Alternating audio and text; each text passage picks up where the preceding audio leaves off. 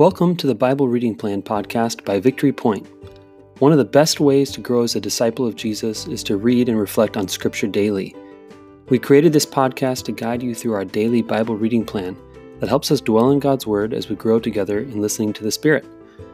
Whether you're on your commute, doing dishes, or just getting up in the morning, we're glad you tuned in.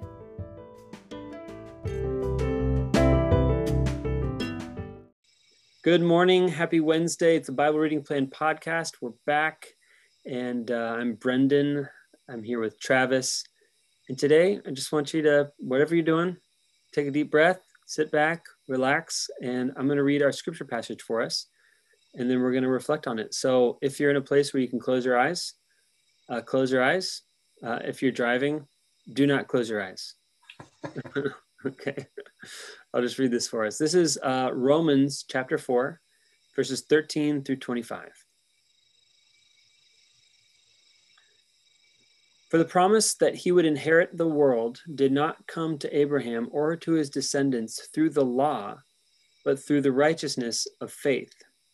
If it is the adherents of the law who are to be their heirs, faith is null and the promise is void. For the law brings wrath.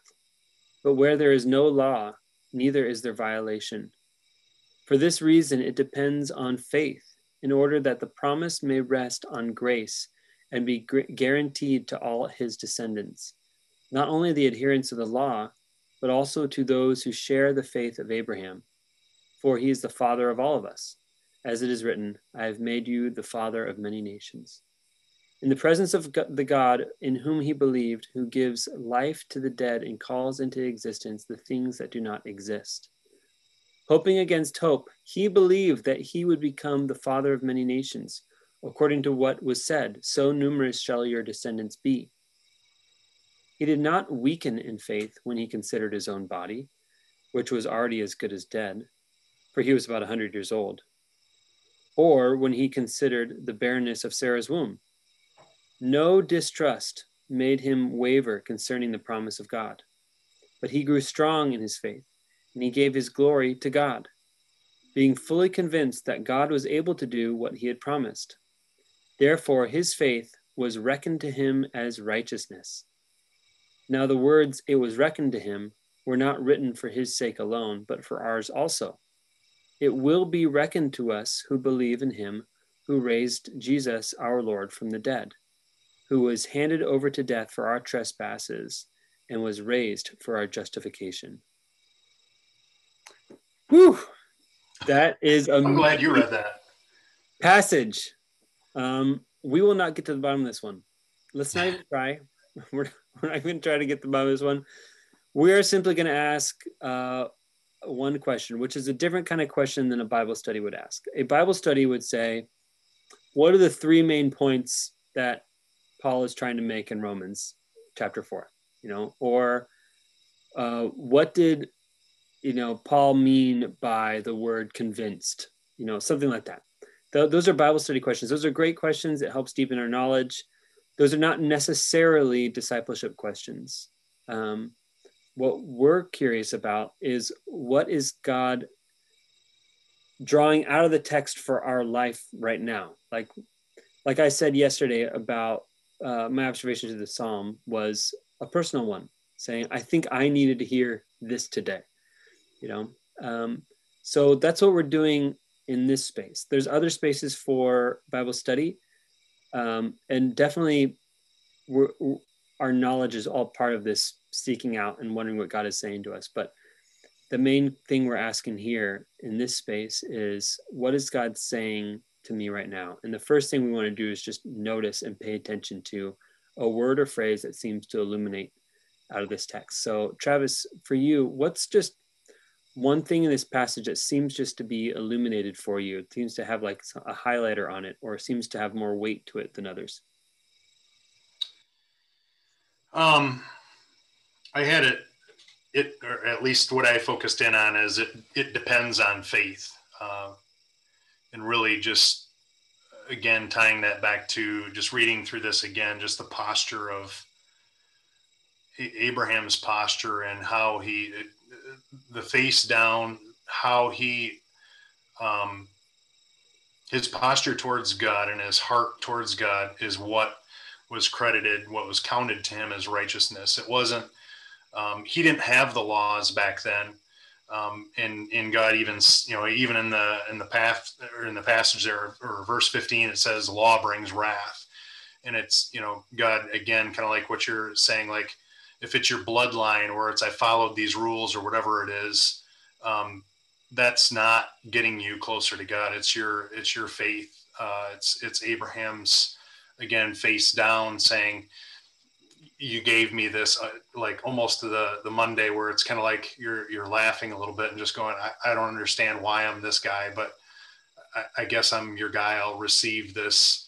Uh, this amazing gift and just take it for for what it is and then like i feel like in this passage passage too it's just it's like spurring us on to just just take it just take the gift and like accept it for what it is and find it amazing um, and that and, and faith builds out of that obviously right mm-hmm. the faith of just saying god gave me this gift through jesus and being able to just accept it is is a faith is obviously a huge step of faith of just going i don't i don't have to do anything for this i don't have to belong to a bloodline i don't have to i can just accept it as is, and that to me was just really the the good news. Um, and again, Paul just does this in Romans with you know theology is just ripping out the sides of these you know these verses where you could, like you said, you could spend you could probably make 18 ser- three point sermons out of just these verses, but uh, uh, I think I think it's pretty pretty easy in some some ways to just say again faith is is the is the determining factor. Mm-hmm. Yeah, yeah, that's good. I mean, this passage is definitely you, you kind of pulled out one of the essential hearts of this passage is this thrust of faith um, and being able to receive God's um, grace as a gift. Um, uh, for me, it was uh, if it is the adherents of the law who are to be the heirs, faith is null and the promise is void that was a little chilling to me. Uh. Uh, faith is null, um, meaning, how do I explain this? Um, the more we try to to stick to the law, the more we try to be good people, the more we try to be good Christians, the worse off our faith is. Yeah. You know, uh, the worse off we are. Um, that's what the Pharisees we're stuck with. That's that's what Saul, you know, the Apostle Paul before he was converted, yeah, was uh, what was um, plagued by. That's what his religion was, um, and and I think that's what Jesus was most harsh on. You know, in his teachings, um, I think he was most harsh on the people who thought they were some. You remember like the the contrast he draws between the Pharisee who says, "Thank you, God, that I'm not like other men and and give a tenth of my income." And you know, and then there's this other guy who who's just pounding his chest and saying, "Have mercy on me, God. A sin- I'm, I'm a sinner." Yep. And Jesus says, "Be like that guy." You know, yep. don't be like the first guy. Um, and I think there's this, there's this. Uh, um, th- this desire to be perfect you know this desire to be good to be acceptable to get rid of guilt and shame on our own by good behavior and it it takes us farther away from god it's like this uh, paradox takes us farther away from god um, i think of um, my girls actually this happened tonight i uh, Okay, so we're we're we uh there's a pinata. My my my daughter my two of my daughters, Jane and Grace, were doing a pinata with their cousin because it was her birthday. And uh, they hit open the pinata, a bunch of candy comes out. Well, Jane grabbed two whole bags of like those fruit snacks, which I, yeah. I like pure sugar. Being, being satisfied, you know. Well, then we're about to go have cake, you know, and I'm like, I'm looking at my watch. It's like 7:15 or something like that. I'm like, it's already past her bedtime, and she she I turned around. She had eaten a whole one of these pouches in one mouthful. It was swallowing it, had opened the second one, was about to put in, like literally her mouth open and was about to put it in. And I said, Jane, before you eat that, just know if you eat that, you don't get a slice of cake. Like, so you can make your choice if you want to eat this or cake, but that's your deal. So I walk away. I come back, like literally, I had to walk away for two seconds. I came back and the, the other fruit snacks were gone. I was like, okay, you made your choice. Uh, just so you know, you won't get any cake. And and she's like, what? She was like so upset with me. I was like, mm. I, I told you what the rule was. Yeah. But then then I went to Rachel and I told her what, what happened. And she's like, you should have just let her eat the thing. Like who it's okay, she can have sugar. I'm like, okay, well, that was my instinct, you know, was to like give a law. Yeah. And and if I hadn't said anything, there would have been no trespass, you know? Yeah. She didn't do anything wrong. Yeah. But once I said something, all of a sudden she is held accountable to it. And there's con- so we had to figure out a compromise. We we figured out a compromise. and We worked out. It ended up being fine. But um, but it's interesting how how law is like oftentimes our first response to things. You know, even as a parent, for me to dole out a law. Yep or and i know that's going to get into her brain of of uh, trying to manage her life through rules and laws. And yeah. that becomes for some people that becomes like a psychotic thing like some like something they do impulsively create rules for themselves and then create all kinds of uh, messed up you know uh, ways of thinking about themselves in the world and even you know can't get out of it maybe. Um, yeah. so i just i'm aware that law, you know, creating rules for ourselves or for others is kind of the way we manage our way through the world. Yep. Manage our way through our sin, manage our way through our pain, manage our way through our chaos. And I do that to myself. I do that to my girls. I do that in my marriage. I do that in my friendships. Um, I create my own laws. I make my own boundaries. Sometimes that's helpful, but oftentimes it is an overreaction. Yeah. So, so for me to be aware, like, how am I doing that in my relationship with God? How am I doing that spiritually for myself, creating rules um, that are kind of made up, but help me feel like I've succeeded or been good at something, or help me feel like I've made progress, or help me feel like I'm, you know, avoiding something I ought to be doing for maybe a, a good reason in my own mind, but really it's not a good reason yeah. um, because it I made up a rule that it follows, you know, like, oh, I didn't give money to that person because of this fake rule that I made up for myself. Yep. And I feel fine about it. But it really yep. it had nothing to do with God's law, you know? Yes. So yeah, the, the idea of like faith being nullified when uh, we are ruled by law, when we become adherents of law rather than um, practicers of faith. Yeah. So, so that's what I was reflecting on today.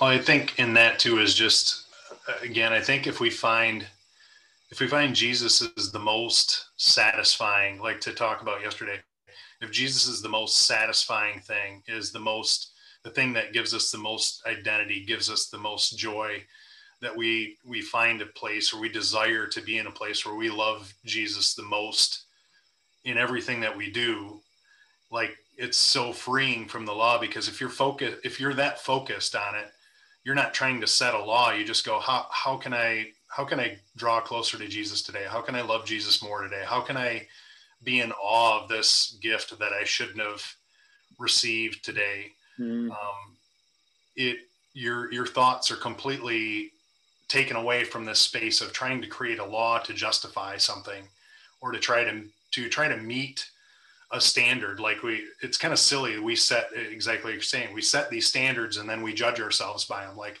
okay mm-hmm. if i do this then i really love god. And it's like it's like our it's almost like our hearts setting these little mini idols of like yeah. if i set this stature then i'm good. And it's just like god i'm sure god just shakes his head and it's like no stop. You know you're not you're not loving me. You're just trying to justify um, something and that's where i I, think that's where God's wrath comes in, and that's where it's, you know, well, it's not faith. Wrath. Then it's null. You know, it's He's like, you're not living by faith. You're living by a law.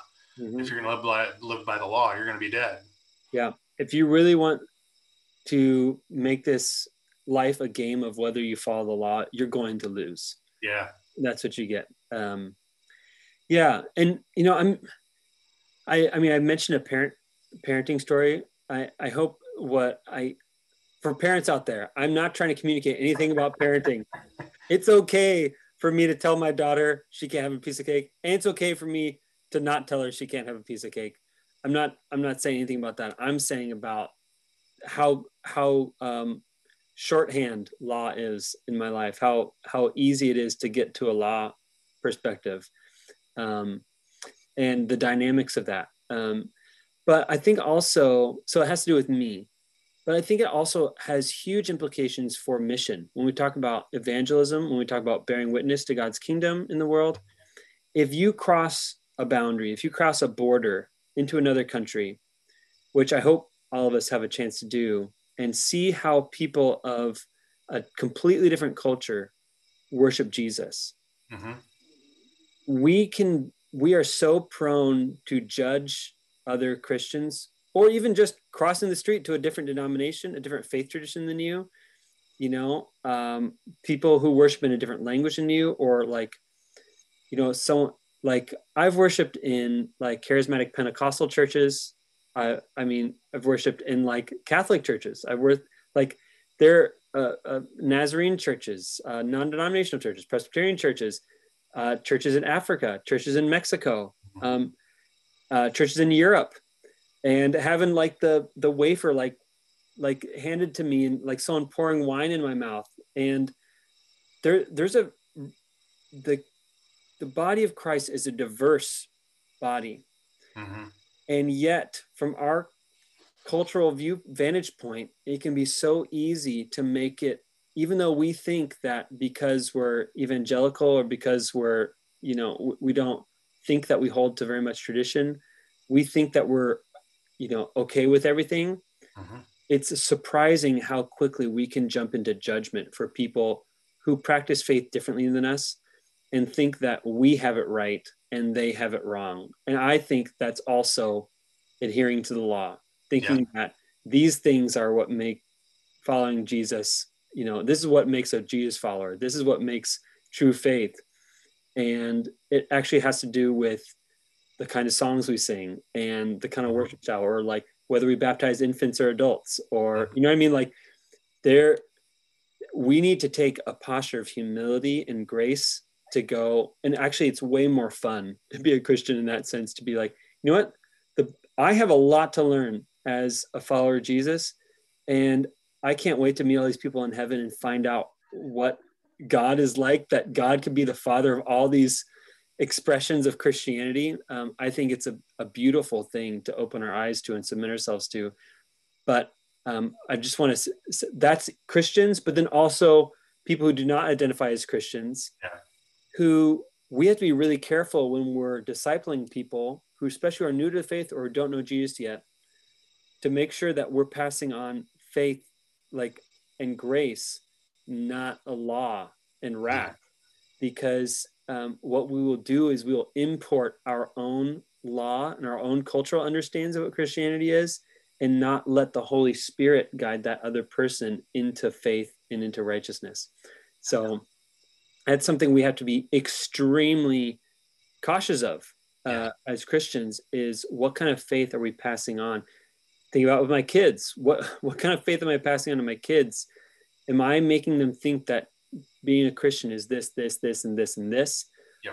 or am i helping point them and have their own authentic relationship with jesus um, and and helping guide them in their own faith development and trusting the holy spirit in that that okay the holy spirit's got them uh, god will lead them. I i don't have to be about the law for them you know? That's that's what my desire but it's so hard to do that as a parent. It's so hard to do that as a discipler. It's so hard to do that you know as an american. Um, and i think we just have to have a like you said posture.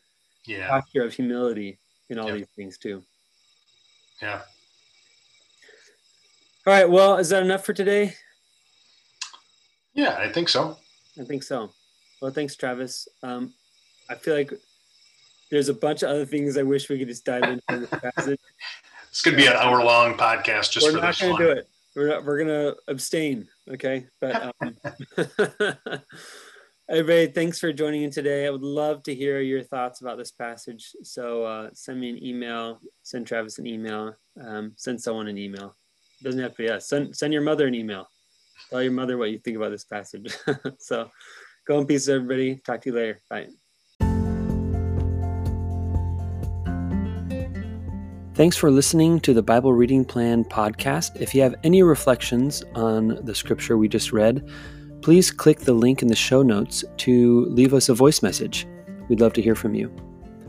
Let me send you on your way with a blessing. The Lord bless you and keep you. The Lord make his face to shine upon you and be gracious to you. The Lord lift up the light of his countenance upon you and give you his peace.